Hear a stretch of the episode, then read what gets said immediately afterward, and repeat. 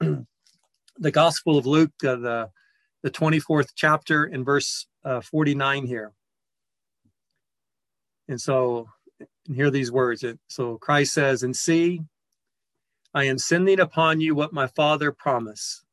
So stay here in the city until you have been clothed with power from on high." So he's telling the disciples and the people who are following, just go to Jerusalem, stay in the city. They're they're unnerved, they're rattled, and just stay together in this community till you receive direction, till you receive guidance from the from the Spirit there.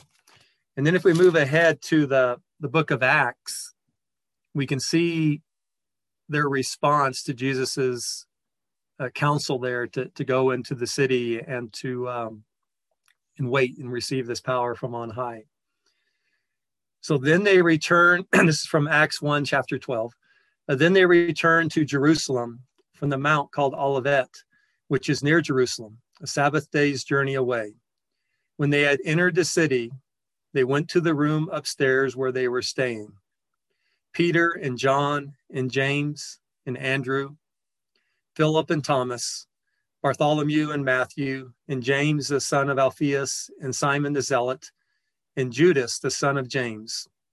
All of these were constantly devoting themselves to prayer, together with certain women, including Mary, the mother of Jesus, as well as his brothers. and I remember reading that one time, just as a little side note, someone was shocked when the scripture said something about uh, Jesus and his brothers. They're like, "What? Jesus had brothers?" And like, yes, he had a family. And uh, so all these people have gathered in Jerusalem in the upper room uh, to pray and to worship, to, to share meals, and and this is a, a direction given to us as well to, to find our upper room to find that upper room where as a community we can we can pray and, and draw strength from one another and to know that we are not alone.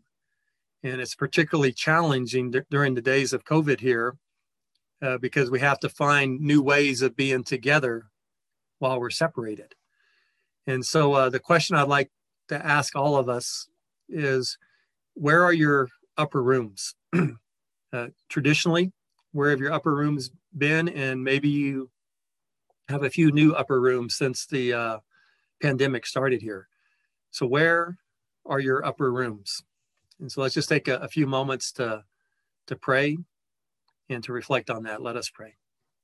It's always um, good to to read Scripture, and, and, and we might initially just read it for information and, and take some of it literally. And, and certainly with Jerusalem and the upper room, they're, they're actual places but then we can move beyond the, the surface and realize that Jerusalem and the upper room are also uh, metaphors and symbols as well.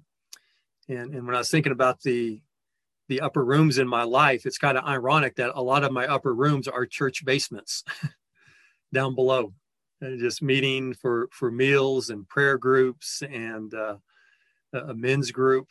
And, and so um, for me, quite often the, the upper room has been a, a church basement, and it's usually kind of smelly and danky, and but it's also been just a very holy place, a, a sacred place to to gather. And to support and, discuss things.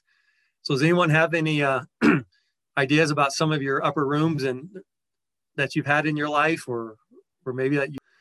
Well, uh, Father uh, Ron Rolheiser, he just says that perhaps no picture in Scripture and he wrote this in 2014, captures where we are today more than this image of a very substantial and also a very frightened faith community after Jesus uh, departs and he, and he ascends in, into heaven. And so they gather in an upper room in, in Jerusalem and they're there. They're, they're, gathered in faith, but they're also very fearful and uncertain what the future lies ahead, what, what lies ahead for them. It's incredible just to imagine this picture of all these people of faith gathered in this room. And I don't, it would not have been a big room, and there's quite a few people there. It's a very humble setting, very unassuming in Jerusalem. And we know that Peter is there, And just to refresh your memory, Peter is the one, uh, Jesus says, You're the rock that the church is going to be built on. He's the one that walks on water. Then he panics and he sinks, and, and Jesus lifts him up from drowning. Peter is the one who denies and, and abandons Jesus. There's John and, and there's James, all the disciples, and Andrew and Philip and Thomas and, and Bartholomew and Matthew and James and Simon. So all the original disciples are there. And there's also quite a few women in the upper room as well. And I think this is really important. It's a very inclusive community and it's a gathering. And Mary, the mother of Jesus, is there. It's just incredible to think about all these people of great faith and they have their fear gathered together under one roof in this upper room. And Jesus's brothers are there as well. So it's kind of a, a who's who of the pillars of our, our faith together in one room. And their world has been shaken, they're uncertain, but they're still clinging to their faith and they need direction, they need support, they need one another so they can have the strength to move on and to move out of that room and into the world that, that we still live in today. As Rolheiser says, the men and women, they are frightened for their future and they are huddled together in fear. But they are there together to support one another, even though they have confusion and uncertainty. And, and they're and in faith, they, they gather in faith despite their fears, despite their anxiety, and despite their worries. And I believe this is what we uh, are continuing to do today with so many things being uncertain in our, our world. You know, it'd be wonderful if we could meet in person in church, but we'll do what we can do. And it's taken me a long time, a few months or longer, to see Zoom as a gathering.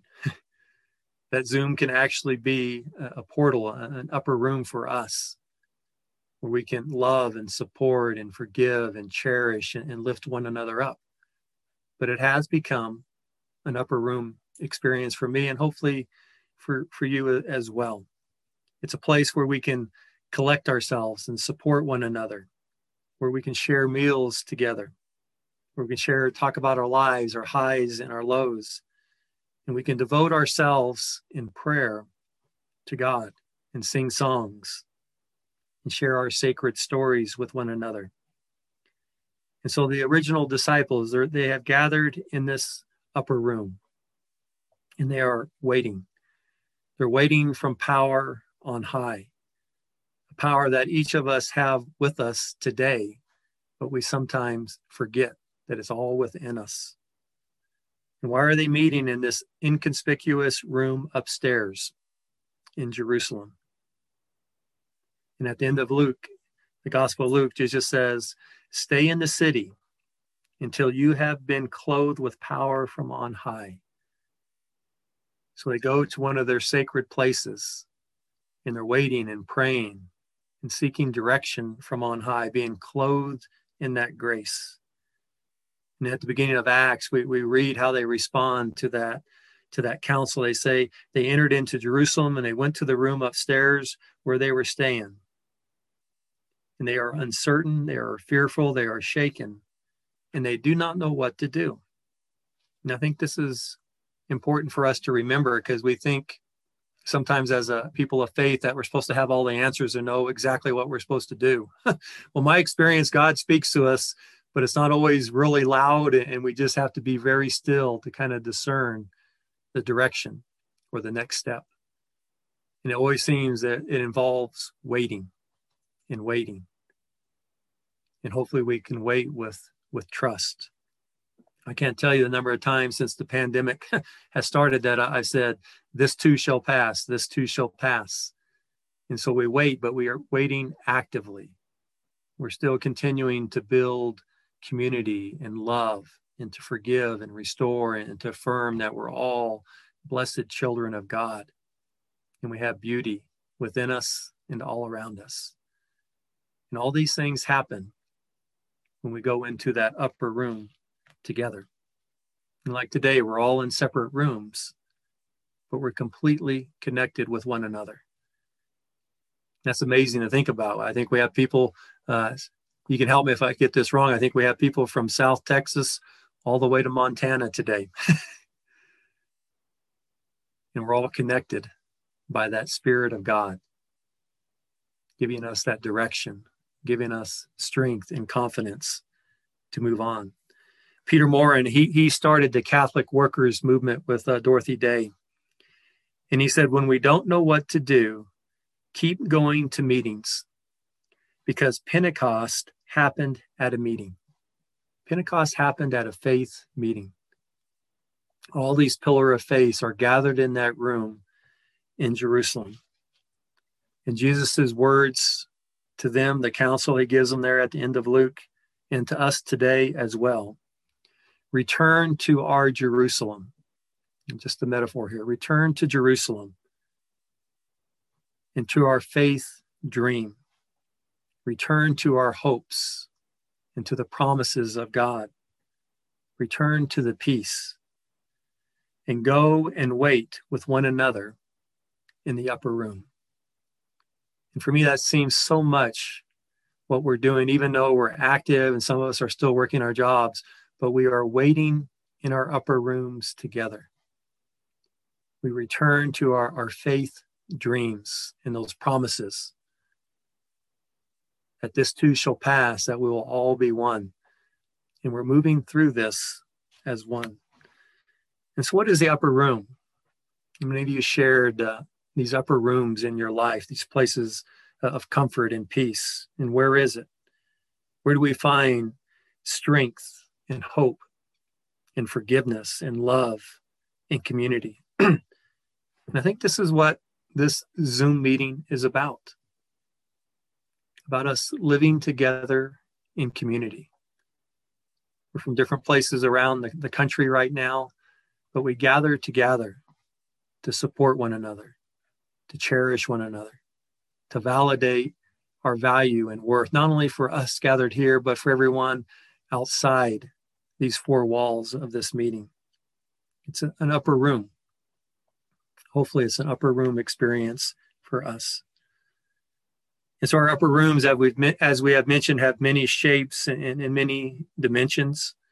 Like I said, many of my upper rooms have, have happened in, church basements, and they've all been smelly. And I remember a, a kid, uh, I call him a kid, but uh, he's in his mid 30s and he went to our church as a young child and, and, he came back into the fellowship hall and the very first thing he said he hadn't been in the church for 30 years he goes this smells the same. But it was a familiar feeling even a familiar smell to him. That was your nephew by the way dennis whipple who said that.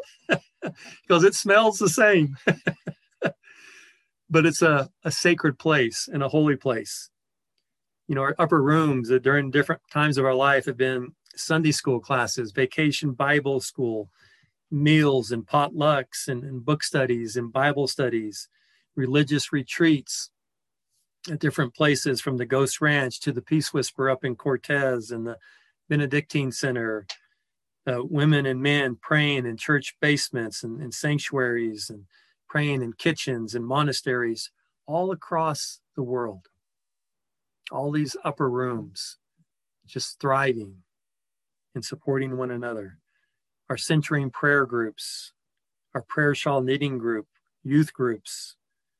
We're taking our youth on these Sierra Service Project trips to different places around the US, from South Central Los Angeles to the Navajo Nation.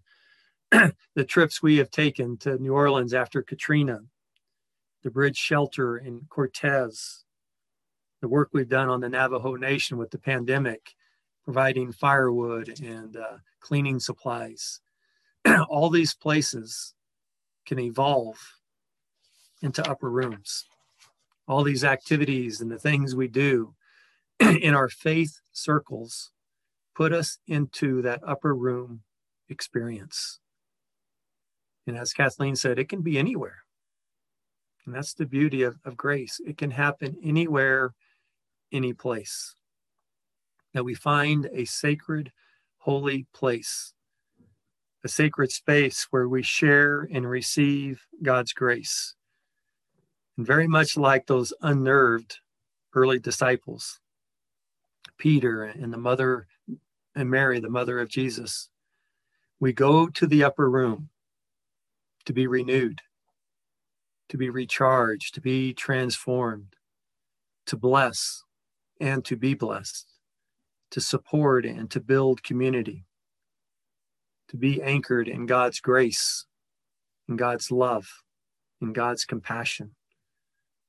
And much like those early disciples, we need the grace and the power from on high to continue on. We need that spirit for guidance and for strength. Pentecost is that gift of the Holy Spirit. And it happens in a community, just like the community gathered here at this moment. And it doesn't, it could happen, I, I suppose, in, in solid, in, in a, you know, as an individual, but it it's mainly happens in community where we're praying together, sharing our life story together, and reaffirming one another. And so our challenge today, and I think all of us have experienced, especially since the, the pandemic opened up. And it's always been a struggle for us uh, in a country that values individualism over uh, community. it's a struggle for us to continue to find our upper rooms because many of them have been shut down and for good reasons as well, such as our church sanctuary and our, our fellowship hall in those spaces where we have had the experience of what it must have been like to be in that upper room, where communities gather to affirm, to support, and to love one another. So we need to reinvent and to find new upper rooms during this pandemic.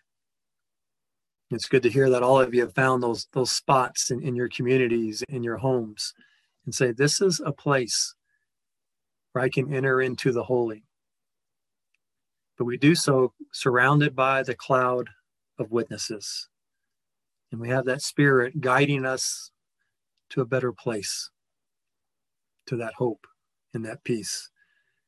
And my prayer for all of us here today, especially as we enter into the Advent season next week, is that we do find hope and peace and joy and love in the upper room together. Not as individuals, but we'll do this together as one.